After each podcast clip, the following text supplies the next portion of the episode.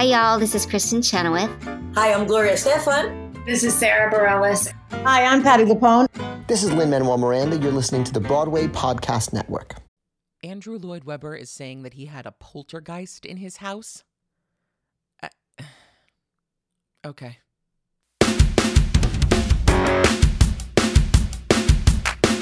Oh my God! Did you hear? Did you hear?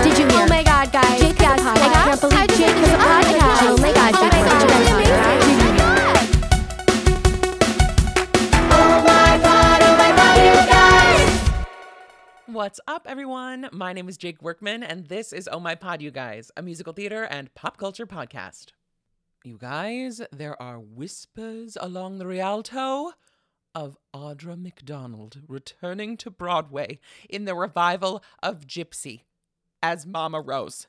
You guys, my little gay heart cannot handle this information. I mean, like every other homosexual, Gypsy is one of my absolute favorites, and Madame Rose is, you know, just an icon of my theater experience. But to see it done and sung by Audra McDonald. Are you kidding me? We need this. This is what we need.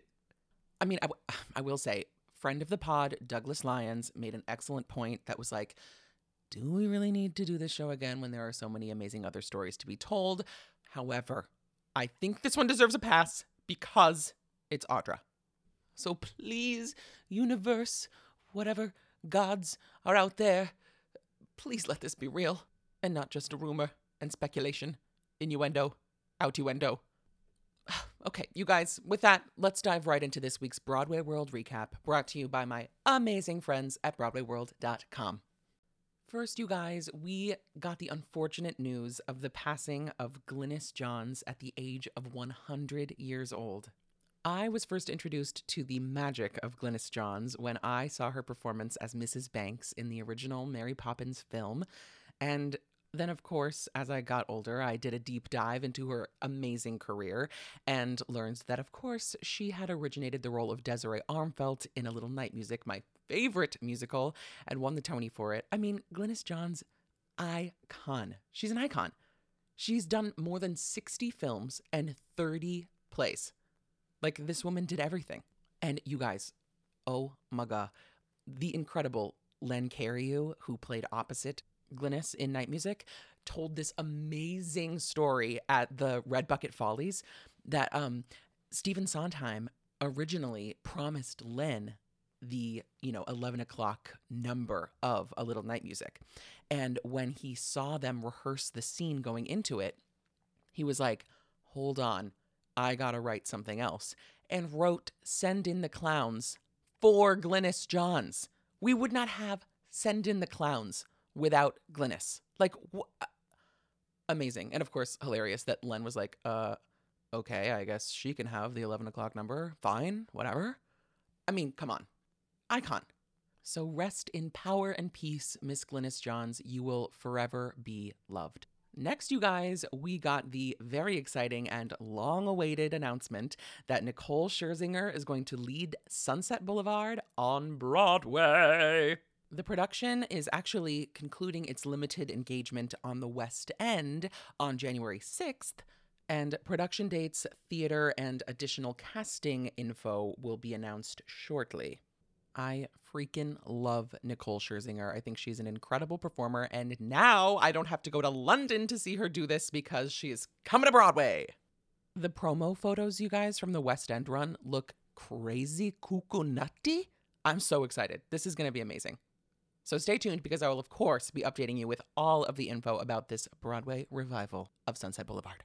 Next, you guys, we got a really fun casting announcement that Jonathan Bennett is going to make his Broadway debut in Spamalot as Sir Robyn after Michael Urie departs the show.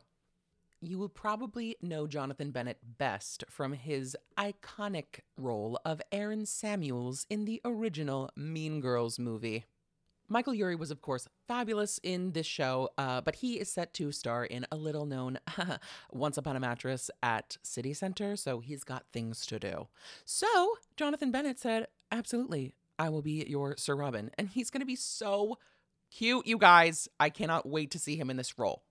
Jonathan is going to be in the show from January 23rd through Sunday, April 28th. So we have plenty of time to catch him in the show. And April 28th is not only Jonathan's final day in Spamalot, but sadly, we got the announcement that the Tony Award winner for Best Musical, Kimberly Akimbo, is set to play its final Broadway performance on April 28th. It's always a bummer to see such a beautiful show like this close, but upon closing, they will have done 32 previews and 612 performances on Broadway, which is amazing. And then, fear not, if you have not been able to see it, they're kicking off a 75-week, 60-city national tour at the Denver Center for the Performing Arts in September. So you will be able to see the show if you didn't get to see it on Broadway. Of course, I don't think that Victoria Clark is going to be reprising her role as Kimberly on the national tour, but the show is so phenomenal. It stands by itself. It speaks for itself. It's so brilliantly written. So congrats to everybody involved in the show for an incredible run, and I cannot wait to update you guys on all things Kimberly Akimbo National Tour. And last, but certainly not least, you guys, we got the announcement that Brooks Ashmenkis, Alex Brightman, and Robyn Hurder are going to lead the workshop for the Broadway-bound Smash musical. You guys, I am so excited for this. I was an absolute slut for this TV show. Smash changed my life as a little homosexual, and now I get to see these absolute icons recreate these roles. And shout out to my lovely friend, Miss Sarah Sigmund, who is going to be in the ensemble. You guys, I cannot wait. Robyn Hurder, punch me in the face. The show is slated for a Broadway run in the 2024-2025 season, but we don't really know anything else about, the workshop to Broadway pipeline. I mean, this show is going to be a hit. You guys, Josh Burgas choreographing, who obviously choreographed for the TV show. It's going to be unreal. I cannot wait to see the show. And you guys, this has been the Broadway World Recap. Oh my pod, you guys. I am so excited to welcome my next guest to the show. She is an out and proud trans rock and roll girly. And she has her one-woman show this January at Joe's Pub called Trans Am. Please welcome Miss Lisa Stephen Friday. Welcome to the show! Thank you very much. Thank you for having me. I'm so glad to have you. I cannot wait to hear about your show and just your amazing career. But first, would you tell the listeners where you are calling in from? I'm calling in from Manhattan. Upper Manhattan. Love. I'm currently isolated in my apartment due to COVID. Ugh, what's that? It's a little thing that happened. No. Yeah, but I'm being positive about it. I'm like, okay, being positive. Yeah, you're certainly positive.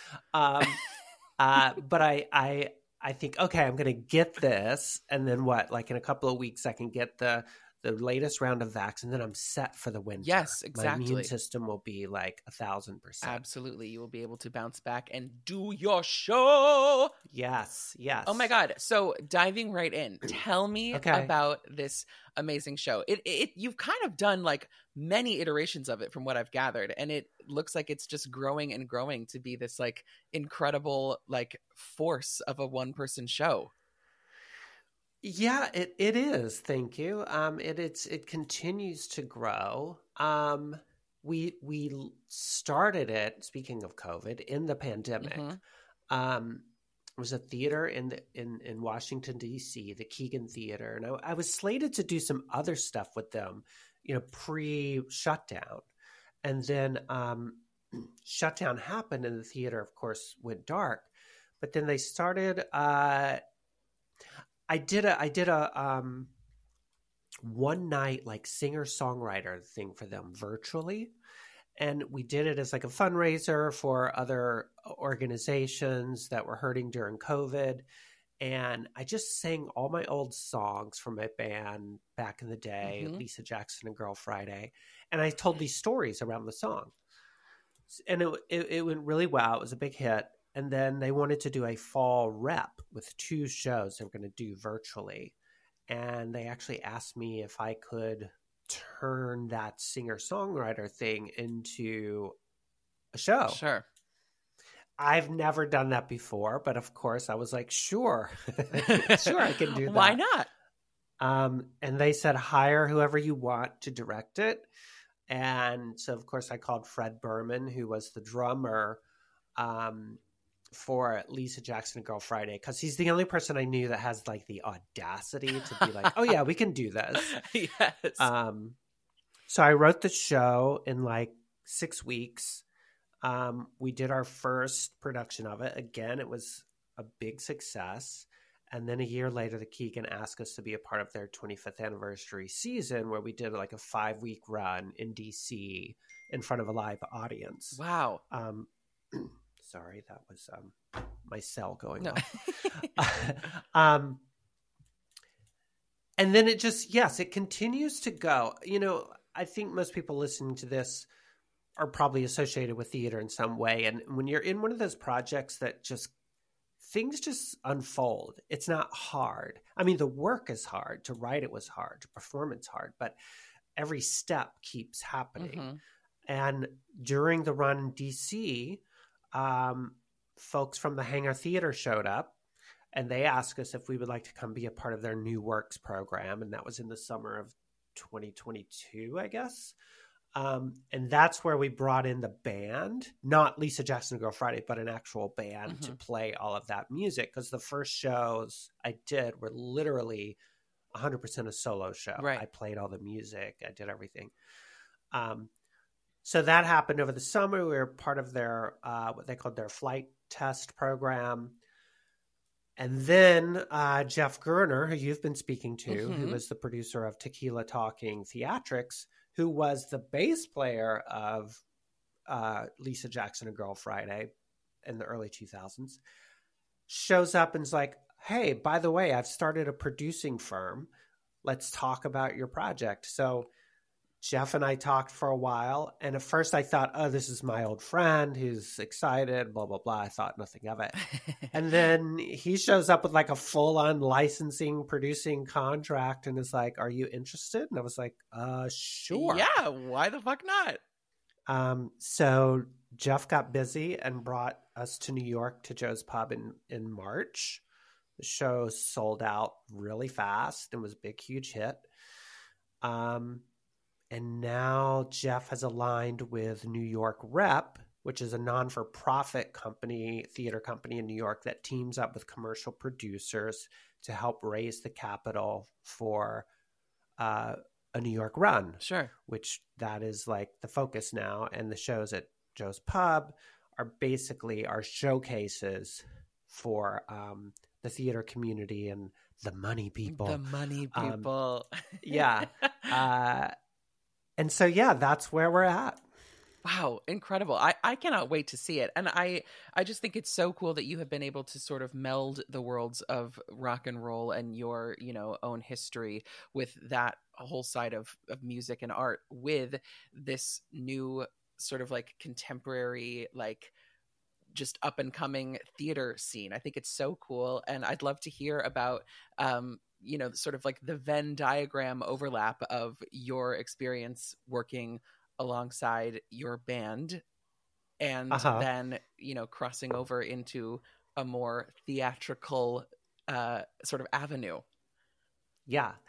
Well, you know, it's interesting how my kind of my life has unfolded, my career has unfolded, and all trans people will relate to this. Like, we just make it up, right? Because there's no, there is no linear path for us because there's so many obstacles in our way just to live our authentic lives. So I actually came to New York. I moved to New York in 1993. Yeah, y'all do the math. I was 20 years old, but I came to New York to be a musical theater kid, and that's what I did. I mean, the first 10 years of my time in New York, I was, you know, at Goodspeed, at the national tour, the Buddy Holly story, like all the stuff that was happening in the late 90s. Sure. You know, I was a part of that. But as I started to understand what was, you know, my identity and come to terms with that, and then coming out. I mean, this was 1999, 2000, and there was no room for me. Right. There was no way that anyone was going to put me in a show. It was bizarre. Like even Hedwig, I remember getting auditions for Hedwig, and they would stamp on there, like on the breakdowns, do not come to the audition in drag.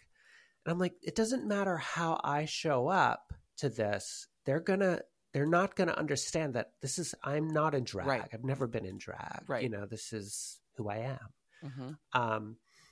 So that's when I really started focusing on the band and kind of pulling away from theater because it just was so frustrating. Yeah. And no place for me. So yeah, I did that. And then in 2006, you'll see this in the show, the band has a big dramatic breakup, and I actually left performing altogether. I went to engineering school. Oh my God. Like worked in technical theater. And then my career in DC, I was actually working with a company that did renovations and built new performance venues. And I was a project manager for them. And that's what I was doing up until the time I wrote Trans Am. Mm-hmm. And luckily, during that time, the band, we all made our amends to each other and got back together. Sure. But then this whole journey of Trans Am has literally brought me back to New York. I left my job and said, it's time for me to go back and be a performer. And the moment I stepped back into New York, it was like I never missed a beat. I was never gone. And the biggest perk about it is I walked in to see the enormous amount of work that has happened in the trans community, mm-hmm. In theater, and just in the arts world in general. And I've just been immersed in it and thriving in it. And I'm just so excited about what I see happening in New York right now. Yeah, it's incredible. And I mean, you sort of hit the nail on the head with just the fact that, like, unfortunately, it took this long to get even to where we are now, but I'm so grateful that we have come so far, because now mm-hmm. we get to experience your story and stories so similar to yours in more of like a mainstream vein. It's just so thrilling, and to see non-binary and trans voices get amplified in a commercial space is so exciting, so important. And I just cannot wait to see your show. So will you tell me a little bit more about the history of being like an out trans front woman for a band like Lisa Jackson and Girl Friday, alongside people like Pat Benatar, Indigo Girls, mm-hmm. like you guys were out and doing it in a time when like this was not welcome or like warmly received often. Like how did you face that and just say, fuck it, I'm gonna do this? I mostly drank my way through it. Well, there's that. Like, you know, I say that, I mean, I joke, but it is true. Yeah. But it was kind of an amazing time, because in New York City, Squeezebox had kind of already happened. For those who don't know, Squeezebox was the big nightlife, like kind of drag, queer rock and roll space. Mm-hmm. Hedwig was born out of Squeezebox. But then we moved into, the big thing became Homocore at CBGB's, mm-hmm. which was run by this amazing queen named Dean Johnson, who has passed on. But Dean had been around for ages before that, and had really created a platform for an incredibly diverse queer crowd at CBGB's, like the most notorious punk club in the world, really. So cool. And once a month, you would just have the most glorious gang of queers, you know, gather in this space and really cool things started happening. And it was exactly the space that I needed to be in to be able to grow and express myself, not only as like on a personal level, but as an artist. Like it just kind of gave me permission to go further than I'd ever gone before as a performer. Sure. And that was kind of like the launching pad for us. Like we'd been kicking around. We were getting hired to do, like people would hire us to play at like gay dance clubs and stuff before we really started doing things at CBGB's. And like, I mean, people liked who we were, and I definitely looked a way that was exciting to all the boys in the gay clubs. Sure. But they weren't rock and rollers, and they didn't want to come there to see a rock and roll band. They were coming there to do drugs and have sex, right? So getting to CBGB's is where that venue and what we were bringing to the table really melded and fit together really well. So cool. But yes, venturing outside of New York, it would become tricky. You know, no one, even like the people who were booking us at even big pride events and stuff like that, you know, this language that we have now surrounding trans and non-binary folks, none of that existed. Right. You know, I was being hired in there was some big lesbian bar in Jersey. I forget the name of it now, but they brought us in to play one night, and I was the bartender literally came into the women's bathroom where I was, you know, changing clothes. There's no dressing room or anything. And like starts harassing me to get out of the bathroom. Like, you can't be in here. This is women's bathroom, you know? And I was like, oh my fucking God. I was like, your boss, you're paying me to be here right now. And you want to like, but even within, you know, what we would think would be a very safe queer space, there was no understanding and no, empathy for the trans and gender diverse folks at that time. So it was exhausting. And we spent a lot of time in a very straight cis world. You know, we were doing shows at Arlene's Grocery, and when we played at places, you know, in Chicago or Los Angeles, we weren't going there to play gay bars. Like we were there at the regular rock and roll venues. And it could be, you know, I people always thought I was so good at navigating it, but even myself, I never really acknowledged the weight of it all. Sure.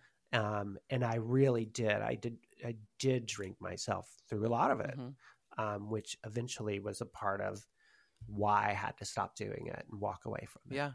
And then, I mean, I'm sure that you touch on that as being a big element of your trans experience in the show Trans Am.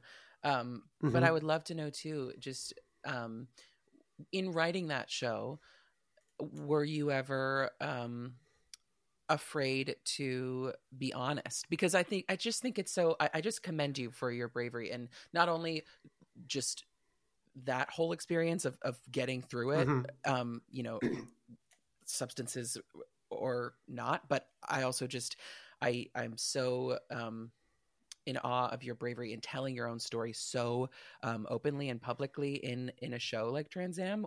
So did you ever feel like, ooh, this is a little too open for me. I gotta take a second and reevaluate. Well, I didn't struggle with that too much. There were moments, and it did take me some time. Like what you're going to see this coming January is kind of a new version. There's still the core of the story is still there, but there's new stuff that I'll get back to. But when I first sat down and started writing it, it was just incredibly cathartic for me to do, and I was also doing it at a time when, you know, it was literally the time when the Black Lives Matter movement was just exploding after George Floyd. And, you know, I like, it makes me sick to admit it, but like it was the first time I really started looking at my whiteness and my racism you know, because, yeah, I'm going to the marches and I'm supporting, but I'd never really done like the work of like how my life and my day-to-day experience is upholding a racist society. Yeah. That as I started looking that, like, Black Lives Matter put it in my face that, like, not only am I racist, like, I'm still attached to my internalized transphobia in a way that is suppressing me. Yep. And keeping me a prisoner to this whole system of white Christian cisness. And when I kind of stepped into that, it was so empowering that I got really, really honest. You know, I was pretty good. I've been in recovery for addiction for many, many years. So I was pretty good at being rigorously honest with myself. Mm-hmm. But was I being honest about the other relationships in my life that were still holding me back, like other people's transphobia and shame? You know, we're talking about close friends, relatives, family, people that I really had to start thinking about the truth of those relationships. Right. And that's where the struggle in writing this came. And what's happened over the past couple of years is I've started to break down that truth as well. And I think what I have been able to accomplish through, you know, Jeff's investment of the show and bringing in dramaturgs and stuff and helping me to develop the story a little more is like the relationship with my parents and specifically with my father. And I'm really excited to present that work because I think it's going to be even another step, especially that the trans crowd is just going to see their stories reflected on stage. Yeah. And also for parents of trans people right now to see, like, you need to buck up and love your kid right now. Totally. That is your one job. Yep. Is to love your fucking kid. You know, I don't want to say my parents didn't love me. My parents did love me, but there was this unnecessary struggle, right, that became incredibly difficult and was never resolved. Mm-hmm. So I think I'm now at a place where I can step into the power of writing about that. Incredible. I think it's so beautiful that you have come to that point and you've said, I'm going to tell this story. And now you have these amazing people backing you too, and yeah, friends of yours, you know, like, it's not just people who have looked at this as an opportunity to be like, see how inclusive I am with my money and my whatever, you know, like, these yeah, are people who have seen your lived experience from, yeah, you know, the 90s on. It's amazing to me. It is. It's been really an amazing journey. You know, when it started with Fred and I mean, we were on tour together in 99. We were the Crickets in the Buddy Holly story. Fred was the drummer. I was the bass player. And we were like super best buds from the moment we met, really. And Fred is, you know, our relationship has been through a couple of different shifts now. And it's like, Fred is my brother, mm-hmm, now. And he knows me so well. And I think he's just really good at being the person to guide me through this story. And to see Jeff come on board and take huge risk on my story and what I'm doing, you know, financially and career-wise, it's great. And it's exciting. I think that the trio of us is like a really interesting story. Yeah, that's so cool. So being, you know, a musical theater girly at heart, and, you know, mm-hmm, you mentioning things like Hedwig and other shows that are more on like the realm of gender diversity and what that means in terms of commercial musical theater. Are there things that you look forward to being a part of in the future, or are there things that you would want to write for the musical theater world that would highlight trans voices? Yeah, all of it. I was one of the things that really influenced me or motivated me to come back to New York was We keep going back to Hedwig. And a lot of times the people involved with me now are like, don't talk about Hedwig. It's too similar. But John is a friend of mine. Mm-hmm. John Cameron Mitchell is a friend of mine. And amazing.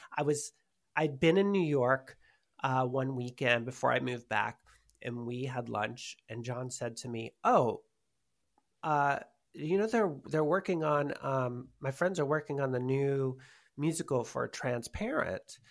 And at the time they were doing workshops, and he said, they can't seem to find a Maura right now who can really sing the role. Would you be interested in like doing a workshop? Mm. I was like, yes. Yeah. So that started the ball rolling, and they actually hired me to do one of the workshops in the spring. And that was in 2002. No, the fall of 2002. But it was just this moment of like coming back to New York and being in the room with Tina Landau and Joey and Faith Soloway. And I was like, wow, this is where I'm supposed to be. I'm supposed to be back in New York, and I'm supposed to be doing this work. Like, I think at 50 years old, I have a level of understanding of things a little more, of like what an elevated space that is. Yeah. And to be in that, and all these other trans folks were in the room. And it was the first time for me, and as a theater artist, to ever be in a room where I wasn't the only trans person in the room. Mm. It was the first time to be in a like community like that. And I was like, I have to get back. And that's when I decided to get back to New York. And since then, I was approached talking about creating new work and new stories.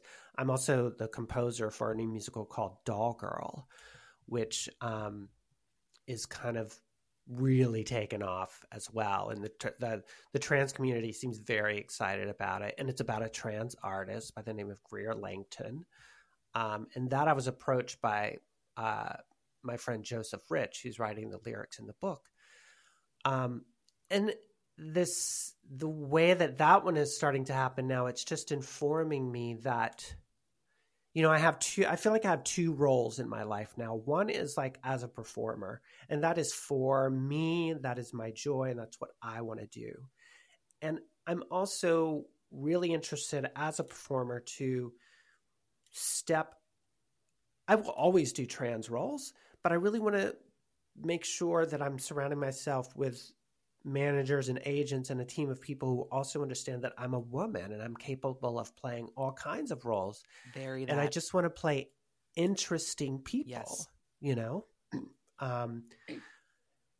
And so there's that, but then I feel like I have this skill set that I wasn't quite aware of for many years, that I think I create good theater. And there seems to be a lot of people wanting me to do that. And in that aspect, I get very excited about creating work for the trans voice. And that's what Doll Girl is. It's about a trans artist named Greer Langton. And, you know, I'm a composer, so I'm a trans woman writing songs that I would sing myself. Right. And it's creating musical theater songs, a libretto and a score for the trans voice. And I think that is key to musical theater right now as we move forward. It is. And it's so necessary. And I'm just so thrilled that you have taken that on. Is there, in talking about your composing and being a musician, was that always mm-hmm. part of your life? Like, was that an element of your childhood and upbringing that just like informed you as a person? Or when did you know that you were a musician? I think I started writing songs when I was like 14. Wow. I started playing guitar. I talk about this in Trans Am, how my brother, who was like 5 years older than me, one of my brothers, got a guitar, and I would get home before they did every day at school because they were in high school. I was in elementary school, and I was always sneaking around and playing their guitar before they got home. And it just kind of, I don't know, it came very natural to me. And my dad ended up buying me this 4-track recorder, like a little cassette recorder that you could do multiple tracks on. Mm-hmm. And the first song I wrote, I wrote a song about this girl that I was in love with in junior high named Natalie. I think the song was even called Natalie. It was like a very like Southern rock song. I grew up in Georgia. So, you know, constantly listening to like Lynyrd Skynyrd and all that stuff. So, I started writing songs then, and all of the stuff for Lisa Jackson I wrote. Before that, there was the Steve Friday Band that I think I've had I've released an album in kind of every moment of my life now, like every different carnation of my life. And so I'm actually going back into the studio in February with my dear friend Barb Morrison, because we've been talking about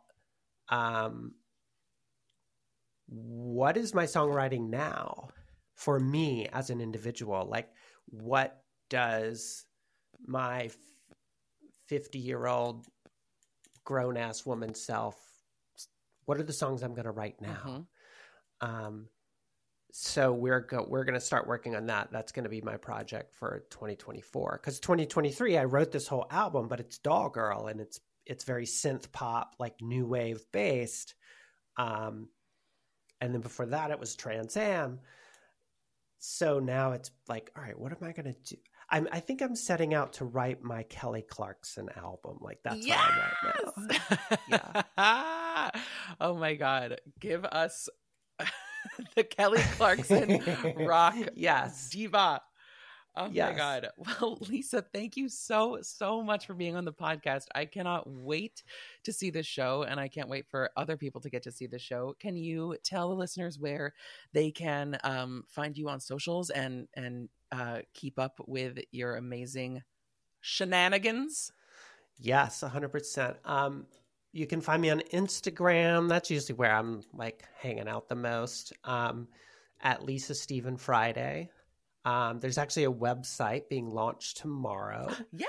Which will be lisastephenfriday.com. You can find me on SoundCloud and Spotify through Doll Girl and Lisa Jackson and Girl Friday. And then everything associated with Trans Am is at tequilatalking.com, who are the current producers of Trans Am. And then come see us. I think I'm not even like lying here. I'm so excited. I think there are 8 tickets left for Trans Am. Whoa! So, yeah, run over to joespub.com and pick up some tickets. Hell yeah! Oh, thank you so much for being here. You are such a treat. Thank you. Thank you for doing this. I had a chance to listen to some of your other episodes. Of course, I listened to the one with Peppermint. Oh yes, Queen Pep, who I was just hanging out with the other day, and it was lovely. Oh, lovely. Thanks. I'm so glad. You guys, that's it for another episode of Oh My Pod, you guys. Don't forget to rate, review, and subscribe anywhere you listen to the pod, and you can follow the show on Instagram at Oh My Pod, you guys. And also, while I have you here, you guys, check out the Broadway Podcast Network's new incredible website, because there are some amazing other podcasts out there. If you like this podcast, you will love what they have to offer on the BPN network. Thank you so much for listening. I will talk to you soon. Bye!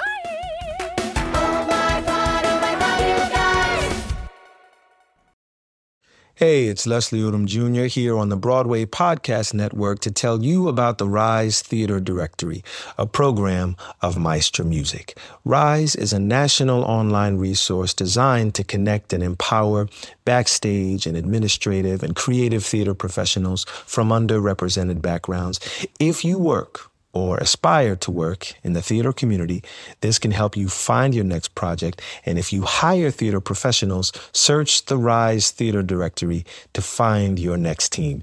Create your profile now and get more information by visiting risetheater.org. That's theater with an RISETHEATRE.org, because only together we rise.